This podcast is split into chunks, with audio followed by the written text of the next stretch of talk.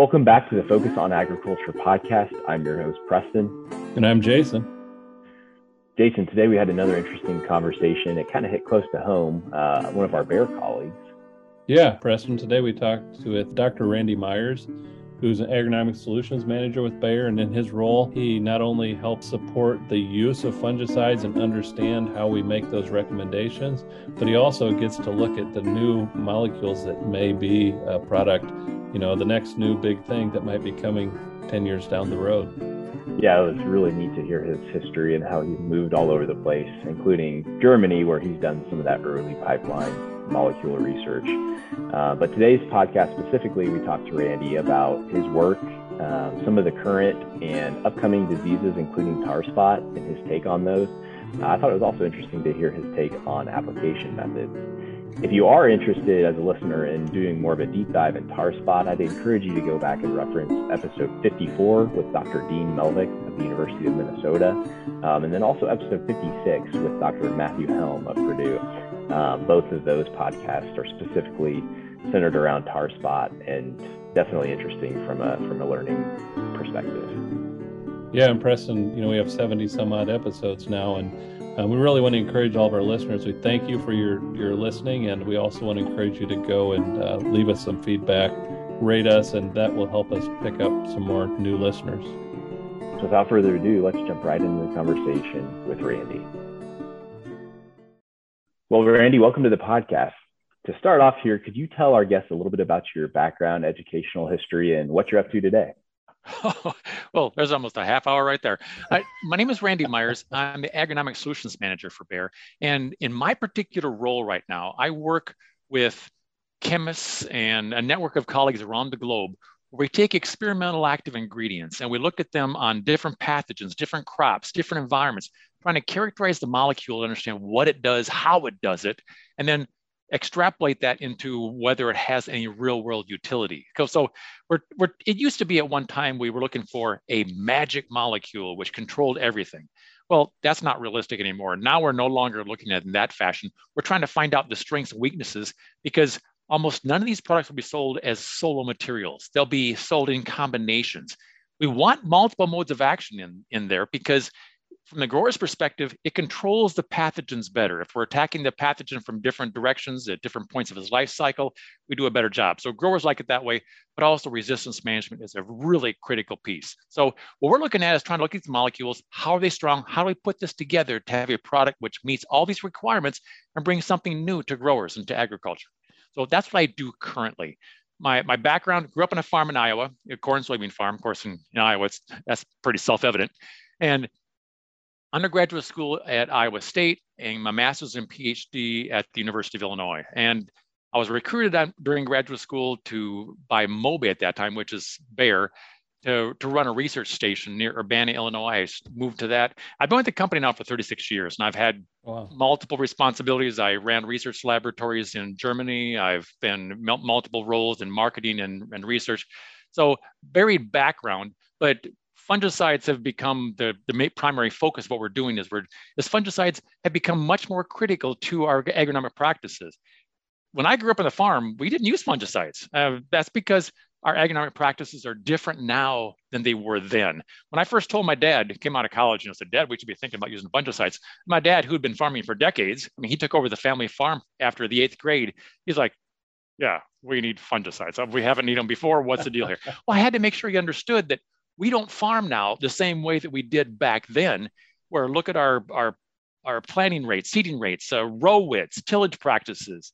The, the, the, a lot of these pathogens survive in the crop residue and like like you know tar spot, gray leaf spot, northern corn leaf blight, they survive in the in the residue.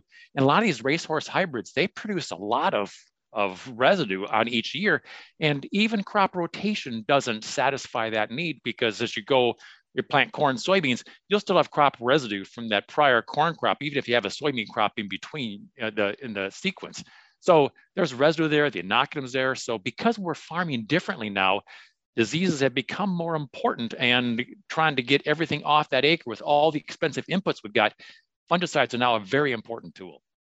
It's an interesting point about the differences in farming. I think one simple difference that people can kind of wrap their head around is the population. You mentioned the population. You talked, you know, 20,000 years ago or whatever the populations were when we're going upwards of 40,000 now. So we've doubled the populations in a lot of cases. And we can just think about that from like a human disease standpoint. When there's a lot more people in a given area, you're going to have more disease spread from place to place. And it's the same concept with plants, right? Yeah now now you, i'm going to I'm to date myself a little bit here but back when i was the farm we first started we were wire checking corn yet. Where you're planting in hills you know and the oh, populations wow. were talking about something in the teens and then as you start you moving upward then you were getting in the 20s mid 20s upper 20s and it starts keeps moving upward so the population has gone up and the row widths have gotten more narrow because we're trying to close in the caps and eh, to help with both yield, but also to help control weeds that might be emerging late. We want to canopy rapidly. But in the process of doing that, we now are trapping with the, the crop residue on top too. We used to moldboard plow everything. When I was a kid, we would every cornfield we'd plow if we had a chance until the ground froze up we couldn't plow anymore well you don't do that anymore so all that residue is right there with the close rows and high populations we create a little almost like a, a nursery, a greenhouse underneath the canopy, which is ideal for the development of diseases. So all these things come together and the role of a fungicide has become a very important tool for growers. I don't want to get too deep into the weeds here, Randy, but at the very beginning, you mentioned something interesting to me anyway. You mentioned new molecules and screening new molecules for, for fungicidal effects. So where do those new molecules come from? Uh, that's a good question. We have different ways we can set up testing for this. So for one of the things, for instance, when I was in Monheim, what I was doing was helping set up some micro screening where we could have enzymatic tests looking for modes of action. So we would, here's a critical key, something or other in the pathway. For instance, if we look at two of the important classes of chemistries of fungicides now, we have SDHIs, that's succinate dehydrogenase inhibitors, and strobilurins. Now, they both work by inhibiting electron transport in the mitochondria, but at different sites. And so they have different reactions that come after that.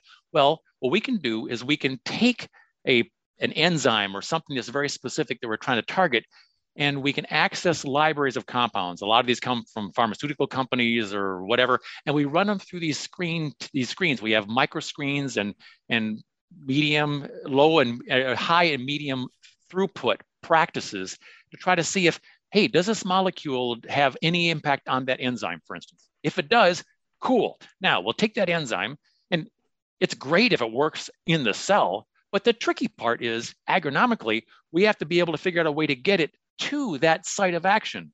So if we spray it on the leaf surface, how do we get it through the cuticle, get it inside the plant, get it inside the cell, get it inside the organelle, if that's where the enzyme is at. So all these things take time. So we work with the chemists, we'll take something which may show activity on the enzyme, then work with the chemist to see if we can modify that molecule to try to make something that's that has actual agronomic utility. So we're screening hundreds of thousands of compounds every year trying to find these different things. Now we have different targets. Right now we have only a well, there's three primary modes of action that we have in our arena. We've got triazole, strobilurins, and SDHIs. Well, strobilurins really, they're electron transport inhibitors. Uh, they're it's QOIs, they call them, quinone outside inhibitors. And then SDHIs, they also inhibit electron transport, but a different place. So we have these ma three main classes that we work with. But as we look at new modes of action, then we're trying to find, here's another critical thing, a little pathway that's in the fungus. So let's see if we can attack that. And in our pipeline, we have a lot of new molecules, new modes of action that we're working on. Now, whether or not they become agronomically important, that we're not sure. I mean, it, it also varies quite a bit. Let's take SDHIs, for instance. I mentioned that class. Prior until the past few years, nobody, almost nobody in the Midwest knew what an SDHI was because they tend to be narrow in spectrum. They have really good activity on particular diseases, but it's not a really broad range. Well, because of that, there's really only one SDHI that was has used any extent in the Midwest, and that was uh, Boscalid from BASF that came out and is, is for white mold. So if you didn't have white mold in your soybeans, you didn't use the product. Well, now we have new SDHI chemistries which have a broader spectrum of activity, which now has utility in our markets in the Midwest. The, the, the mode of action has been around since the 60s, so it's not new, but what's new is that the, the activity of these molecules suddenly now has utility in our markets. So that's why we're, we're as we're looking on a global aspect, we're trying to find out what these things can do and see how we can modify either the activity, working with the chemist to see if we can get inside the plant faster or whatever, trying to make some changes to then create some some real resolutions for some problems that growers have. Randy, you mentioned different modes of action. You mentioned the importance of that. Eh, can you, can you just elaborate on that just a little bit? Why is it important for growers when they're using a fungicide in their corn or their soybeans or other crops? Why is it important to have those multiple modes of action? Well, from from a grower's perspective, it just works better. You get a each molecule attacks me. Well, it's a different class of chemistry. They will work at different sites of action or different life cycle stages of or sites of action in the fungus. So by attacking the fungus in different ways, it makes it more consistent. And each chemistry has a more kind of an optimal range of environmental conditions, the physiochemical characteristics of the molecule, how does it interact with the environment, with the plant? That changes a little bit. By having multiple modes of action, I increase the sweet spot for the for the product so it just works better so the grower wants that to make it perform better now from a resistance standpoint we have everybody knows about resistance problems we have with with weeds and with insects well guess what it's been a problem for fungicides also for a long time if you go out to areas in california where they've used fungicides for you know for generations they've burned out chemistries where they're totally useless and SDHI, people say they're new. Hey, I got it. I can give you a list of diseases in crops where SDHIs are just have no utility whatsoever. So we don't we haven't had that problem yet. But if we think about where we have, strobilurins have been a backbone for our fungicides for quite some time, right from the very beginning. And if we look in soybeans at frog eye leaf spot, it's a real big problem in the south. It's probably the most pervasive disease in soybeans. We've got strobilurin resistant populations in the Mid South and Arkansas, Louisiana, where if you spray a strobilurin by itself, it is worthless. So it's important to be able to have good productivity by having overlapping modes of action and to make sure that we don't get resistance developing other places. Strobilurins, they're over 90% of corn fungicide applications have a strobilurin component, and about two thirds of soybean applications have a strobilurin component. And that's because they're broad in spectrum, have relatively long residual activity, and they also trigger physiological reactions in the plant. So when there's limited resources available, the plant is more productive and does better. We have higher chlorophyll content, lower dark respiration rates, all these different things that can help the plant be more productive. So as look at our data, even if we have lower no disease pressure, you can still get a yield lift because the physiological changes triggered by the chemistry.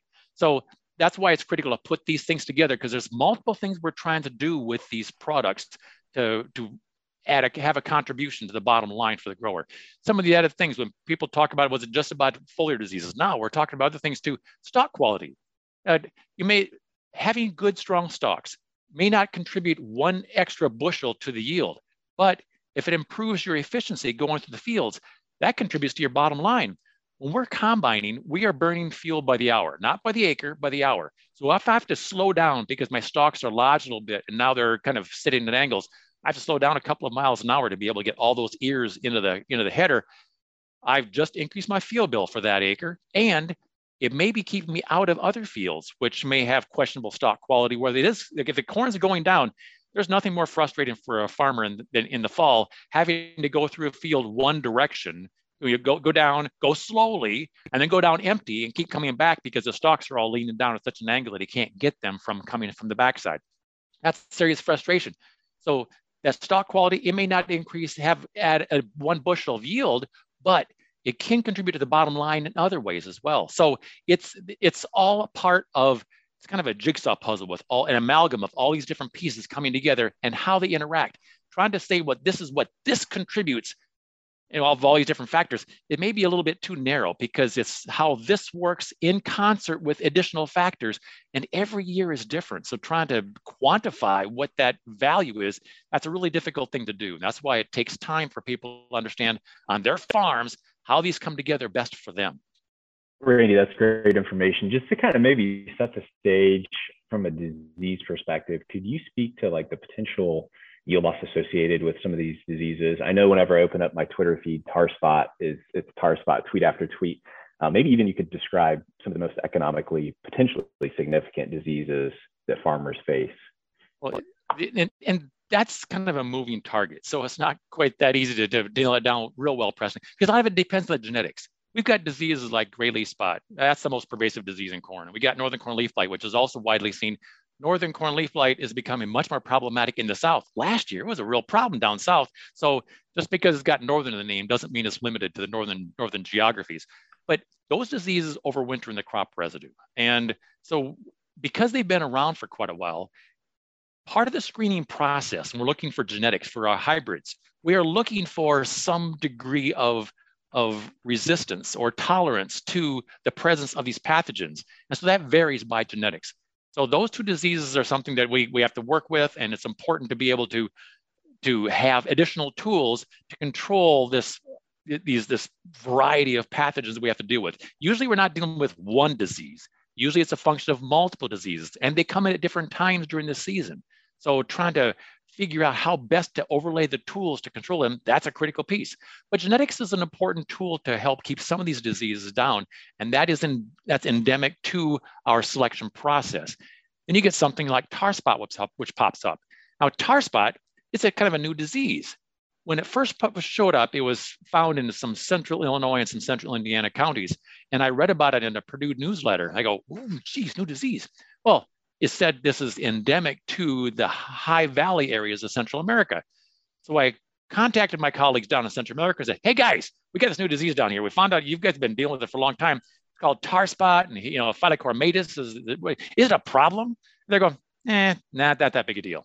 I go, okay, cool. So I went along my merry way. Well, the problem is because tar spot is endemic down there, in their selection process, their genetics, they had resistance in their genetics. And so mm. as a thing goes along and they're making selections, the ones that are more tolerant are the ones that which, which progress through the pathways. Well, in the Midwest, tar spot was never in the selection process. So in our Midwestern genetics, we don't have that level of resistance. So although it's, it's no big deal for them because they've been dealing with it year after year, brand new for us, suddenly wham. And it, it the, the disease it, it tends to like kind of cooler conditions. So it and it, will develop differently every year. If we go back to 18, that was the first year. We first found it 15, and then 18, that was the first year that there were some widespread fields that got hammered pretty hard. The disease started to pop up. People were finding lesions in June, end of June. That's pretty early, so it was well before tassel, and that disease had a lot of time to develop. And we had kind of a cooler summer. So the coolness also plays a role here.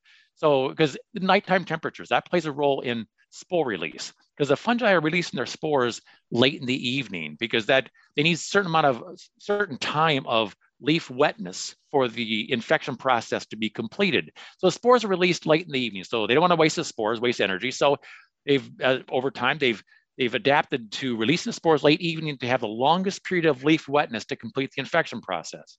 Well, part of that is also temperature you, like this year, we've got areas where there's lots of moisture, but they haven't seen as much disease because temperatures have been so high. So temperature also plays a critical role in whether or not spores are released and how that process happens. But so that 18 was a was kind of a cooler year, so tar spot popped up and it caused some really bad problems in fields all across in parts of the Midwest. 19 and 20, not so bad. 21 came up, boom, hammer. And because it was that heavy, and as a, the geography of the disease starts to expand as well, now more acres are at risk. We were seeing 100 bushel yield differences between treated and untreated in 21. When you look at the diseases wow. like gray leaf spot or northern corn leaf blight, you can't see that kind of a devastating impact whether or not you use the fungus. I'd have to go back to the 70s, which is before your guys' time. But back in the 70s, when southern corn leaf blight was a problem, most companies were using Texas male sterile cytoplasm in the production of their inbreds. And that cytoplasm was really vulnerable to southern corn leaf blight. So there were a couple, few years where it just tore through the corn badly, and companies stopped using that tool. But that, that was a, a bad situation then. Closest thing I can equate then is we go look at tar spot it's it can be a devastating disease. Not only does it reduce the yields in that fashion, but it also impacts stalk quality. The, the thing about the disease is it tends it is a little different from most diseases that farmers might be familiar with. Look at northern corn leaf blight, gray leaf spot. They need you know something in the neighborhood of 12 hours of leaf moisture for those spores to be able to land the leaf and complete the infection process. Tar spot only needs about seven. So as you move later in the summer, when it gets drier, a lot of diseases start to kind of calm down. This is one which keeps on going because not needing that long period of leaf wetness allows it to become more problematic even when conditions are not as conducive in people's minds for actual disease development. That's a little different twist that we have to get used to. Tar spot and another disease, southern rust. That's another one which also requires a shorter period of leaf wetness to complete the infection process. So that's why those two diseases tend to crop up later in the season as they're developing, and suddenly they can be real big hammers. So those are two of the biggest yield driving diseases that we've got out there. Like I said, a big piece of that is because we just haven't had the same selection of our of our genetic in our genetics to help keep those diseases down. Randy, you you referenced resistance. You also, I think, referenced tolerance, and I think maybe there's some confusion out there about the you know, I, I, think there's a scientific description of those two terms, but I think somewhat they're used interchangeably among, you know, farmers and and maybe even uh, companies that are selling these products. So, first off, can you kind of delineate between the two and give a brief description of, of which is what? And then also, can you talk a little bit about how, you know, we have tar spot, as you mentioned, there's there's uh, resistant or tolerant hybrids down in, in Mexico or wherever it's endemic to. Um, but now that it's moved into the Midwest and it's not in our germplasm, what do we do about that to try to get some of that uh, resistance into our Midwestern adapted germplasm? Well, resistance and tolerance, they are, they're used interchangeably, but tolerance is usually meaning that it, that it can still be productive even though this thing is present. And resistance is a little different tool in that you can, the, the disease is excluded or precluded from the infection. So it kind of works a little bit differently in that way. But uh, it, the, the genetics are present. They were part of the selection process in Central America.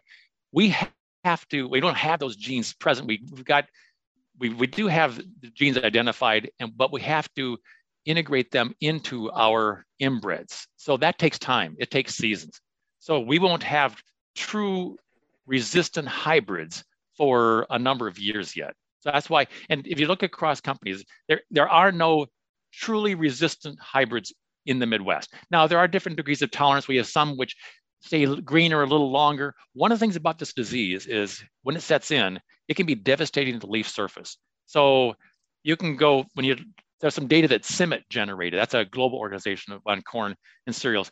They, they were showing that they've got some data showing that from in two weeks, you can go from a green field to a dead field. And I've got some good slides. Marty Chilvers at Michigan State University has some nice slides showing how this thing progresses with some some very a series of photographs taken with drones. So, but you, it goes down fast, and that's one thing that's a little bit unusual. So, with that loss of leaf surface, then now, as a plant is going into grain fill, it wants to put a certain amount of photosynthate into the grain every single day. Well, if the leaves are present and producing all the photosynthate, cool, no problem. But if the leaves become damaged, whether it's by insects, diseases, hail, anything else, the plant's now handicapped and so what it does, because it still wants to have access to those sugars, the carbohydrate, it'll go into the stalk and take carbohydrate and put that in the grain. In doing so, the stalk becomes weakened. Now it's subject to lodging, stalk rots, and all kinds of issues, which then compounds a whole different aspect that growers have to contend with. So as we're looking at the genetics, it'll take some time to get those genetics put into our inbreds that we've got that we before we start making commercial hybrids it'll take time and it'll be a few years yet before we can have truly resistant hybrids. And there are differences among the hybrids in how well they tolerate the disease. So that's an important thing to note. But fungicides are still the most important first line defense against this disease because we don't have truly resistant hybrids yet. That's fascinating conversation. Randy, before this call, you mentioned maybe there's some new diseases on the horizon that are starting to generate some, some interest.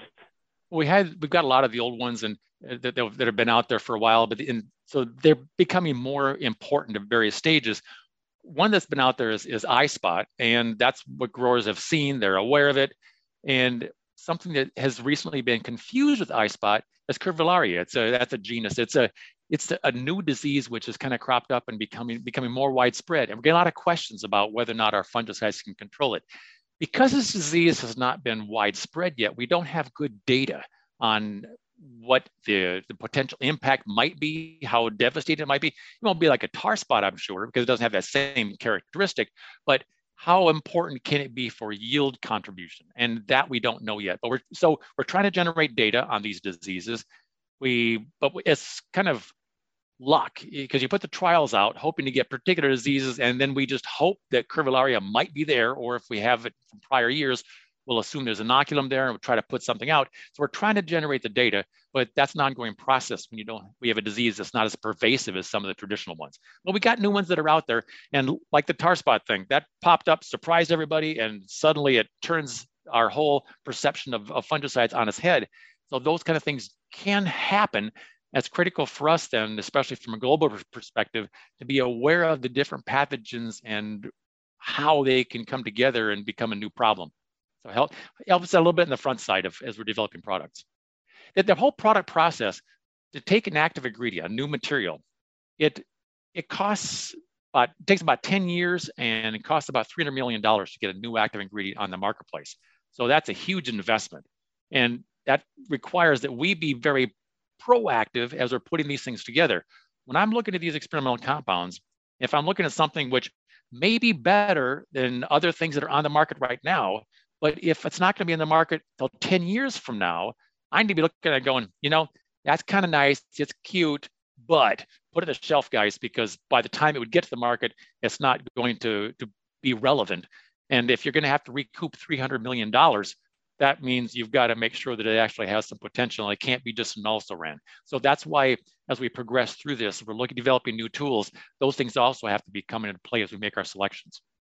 My next question here, Randy, I guess could be a little bit, um, you know, I, I want to not give the wrong impression and, and, uh, it's, it's about spraying and, and spray frequency and, and, um, you know, how, do we spray every crop every year basically with fungicide? So there's, you know, some IPM recommendations that would say maybe not, but you know, a lot of farmers are spraying every crop every year, at least with corn and soybeans. That typically would be our recommendation, I think, as TDRs, Preston and I both would make that recommendation based on the research we've seen. And of course, farmer might say, "Well, yeah, you're going to tell me that because you're a chemical company." So what? no, what do you say to that? well, and eh, they raise a lot of good points, and this is not a one size fits all situation because they have different diseases, different threats. It depends where you are geographically. For instance, southern rust, I mentioned that. That can be a real problem in some parts of the country, but southern rust doesn't survive in the United States. Well, for the most part, it doesn't. And it actually has to blow up every single year. Well, the question is when it's going to arrive and where.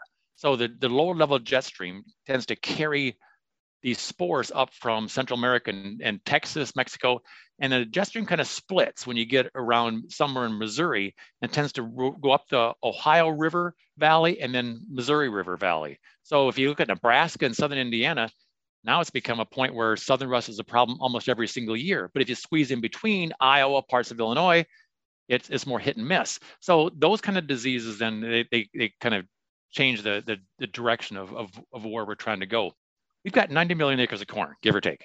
And each year we're treating somewhere around 20 plus million. So you wonder, well, what about the rest of them? Do they not need to be sprayed? Well, a big piece of that is most of the applications go out with, with aerial application, with airplanes and helicopters. And we just don't have enough planes to be able to treat all these acres in that short window. Usually the, the time frame we're looking about VT to R2. That's kind of the seems to be the sweet spot for, for overall disease control.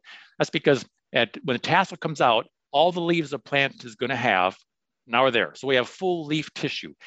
And if you spray before tassel, because these products, when they say they're systemic, they move within the leaf that they hit. They move with the water flow to the tips and edges of the leaves that are out. But any new leaves that emerge after that, unprotected. So usually we wait until all the leaves are out, then spray. And you want to spray on the front end of that window because you want to protect it all the way into grain fill. So that's that VT to R2 window is when most of these sprays are made. Well, if we look at all these acres that'll be in that VT to R2 window as you go from Nebraska through Ohio, there's there the the RMs for these things, relative maturity of these maturity range of these is not that wide. There's a lot of corn that's right in that window at that time. And we don't have enough airplanes to, to spray all those acres. So there's only so many acres can be sprayed. And then with competition for soybean acres as well, we just can't treat all of them. So it's important to understand which fields do I spray? If I can't spray all my fields, which ones do I want to give priority to? And I've got a little checklist that I use. saying, well, because a lot of these diseases survive in the crop residue. If I'm going corn on corn or soybeans on soybeans, then that can be a problem. If I've got a field of corn and I had heavy gray leaf spot in that field one year, I'm going to plant corn back into it. It's a pretty good chance that I'm going to have that same disease problematic there. So that means that field should get priority over one that I'm in a corn soybean rotation. So knowing what diseases you've had, if I, like I said, if I've got gray leaf spot in that field, then now I may have to make sure that I also look at my genetics. If I've got a hybrid I want to plant, which may not be great against that disease, hey, spray it. Uh, so you know the history of your field, you know where you've got stalk issues and various things. So understand that what what the risk is in that field and prioritize it as such. So there's a, a number of different factors that come into play there. We look at the weather and, and so forth. Uh, location is it down in a river bottom somewhere versus up on top of a hill? Because if the more stagnant air where there's more moisture, disease can be more prevalent. So understanding what the conditions are that contribute to the disease means I need to pick out those fields and give them precedent where if I've only can, if I can only access a third of my acres, then those are the ones that I'll get the most return on my money. So trying to prioritize which fields you need to get to, that's a critical piece. A lot of growers have gotten a little frustrated about because there is limited access to, to aerial applications. A lot of growers are looking very hard at buying their own equipment. So if you go back 10 years ago, over 90% of the corn sprays were going out by air. That percentage has dropped down. The last number I saw was just around 80%. And that's because a lot of guys are, are buying their own high clearance equipment so they can control the timing of the application more precisely. So they're looking at ways to get over their fields and then not have to rely on hoping that an airplane can get to me and in a, in a nice time frame because timing is so critical. Time is the most important thing for, for the result from a fungicide. If you get the timing wrong, doesn't matter what else you do because you can't fix damage already done. And if depending on the crop stage and the, the where the what the pathogen is attacking, all that comes together to make sure the timing has to be right. Well, if you have your own sprayer, you can control that timing better. So a lot of growers are going out buying their own high clearance equipment so that they have their fate in their own hands. They can make be better decisions. Now the downside is you cannot cover as many acres of ground rig as you can by air. So aerial application is absolutely critical for us to get to all these acres, but it depends on what tools are available and what the individual problem is the grower is trying to face as to how he needs to manage the disease issues. I was going to ask if you had a preference between ground rig or aerial application. It sounds like the bigger question is is the timing, right? Yeah, timing is the most critical. Now, I get that question often where people say, "Well, which is better, ground rig or by air?" Well, since time is the most critical thing, that's the one you have to think about. With a ground rig, I cannot cover as many acres. You also, if the field is wet and soupy, you're not getting in with a ground rig, where with an airplane, you can get over top of it. So that comes into play. The quality of the application, though, timing is most important, but quality of application is the second most important thing. If I, my timing's right and I've got a great fungicide, but I don't get it to where it needs to be on the plant, I'm not going to have the performance. So when you look at an aerial application, a lot of these guys are spraying at two gallons per acre. And there is no good substitute for carrier volume. So I prefer to have, you know, three is better than, than two. So try to make sure the carrier volume, that's important.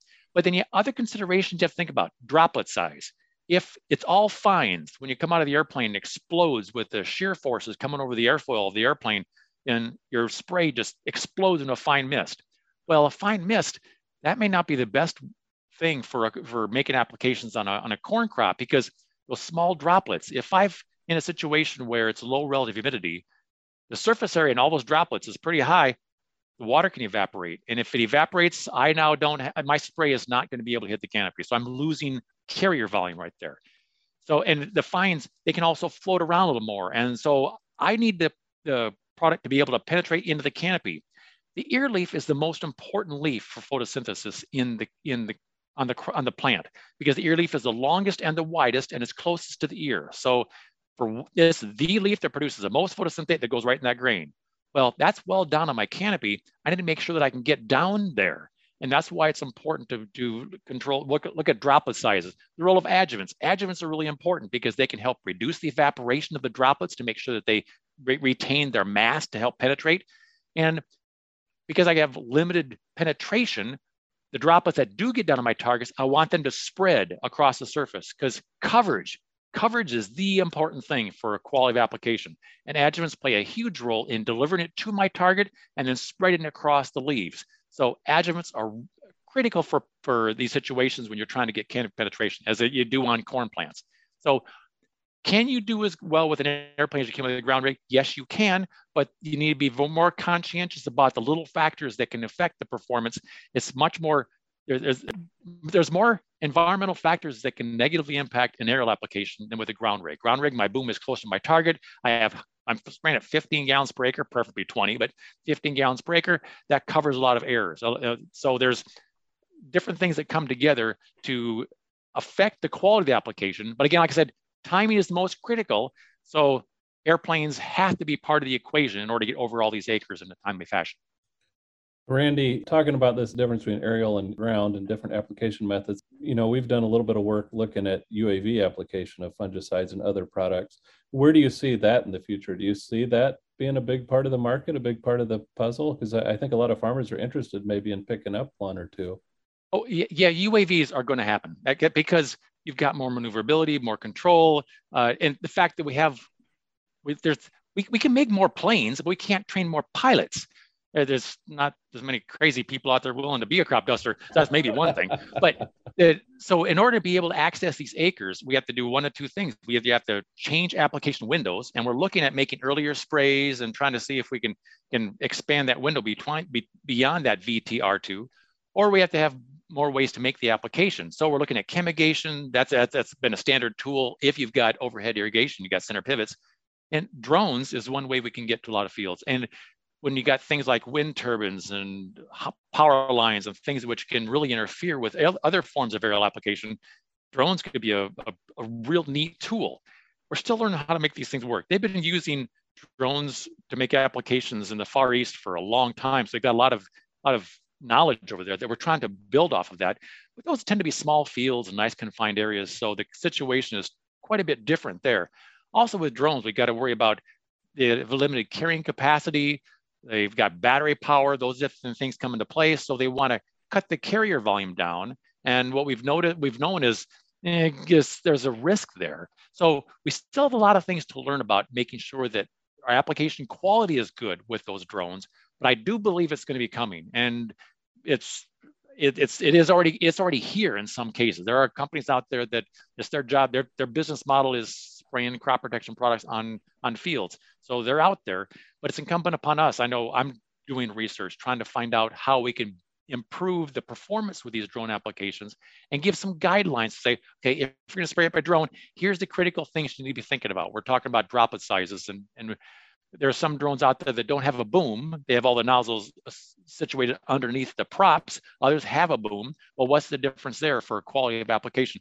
There's a lot of different things we're learning, and hopefully we can give some good guidance as to what to, what the watchouts need to be in order to make the applications, if quality applications are efficacious.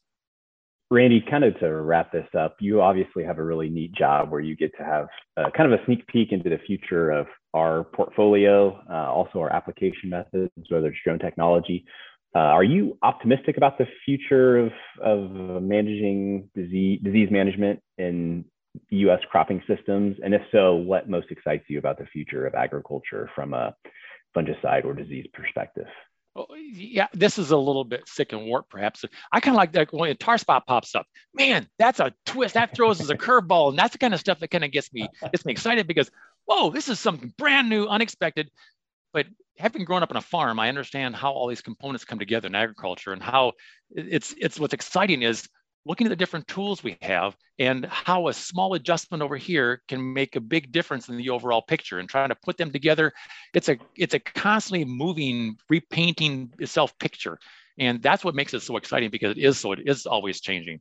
And I like uh, like I said 36 years in the company and every year has been different. So I don't expect that to change anytime soon. What I love is when you talk to somebody out in the in the, in the world oh yeah but don't look at this year. It wasn't a normal year and then I said, well, could you point out what would be a normal year for a baseline for me? Nobody has ever been able to tell me that 2000 whatever that was the normal year. And i can use that for a reference point. So because things are different it may kind of look the same at first but then things happen to make it exciting because it's it's never the same every year Well, Randy, this was a great conversation. I, I know I learned a lot. I appreciate your time here today. I know I know we both do.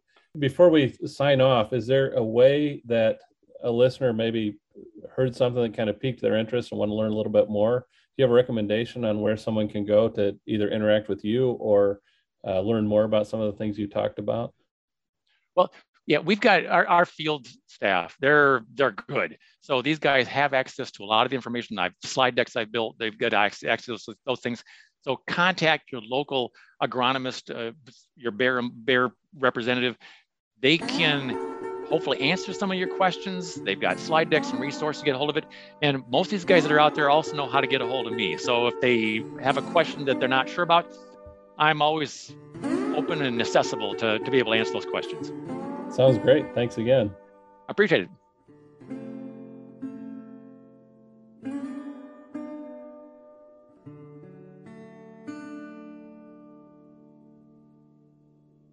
The views expressed on this program are not necessarily those of the program hosts or their employer.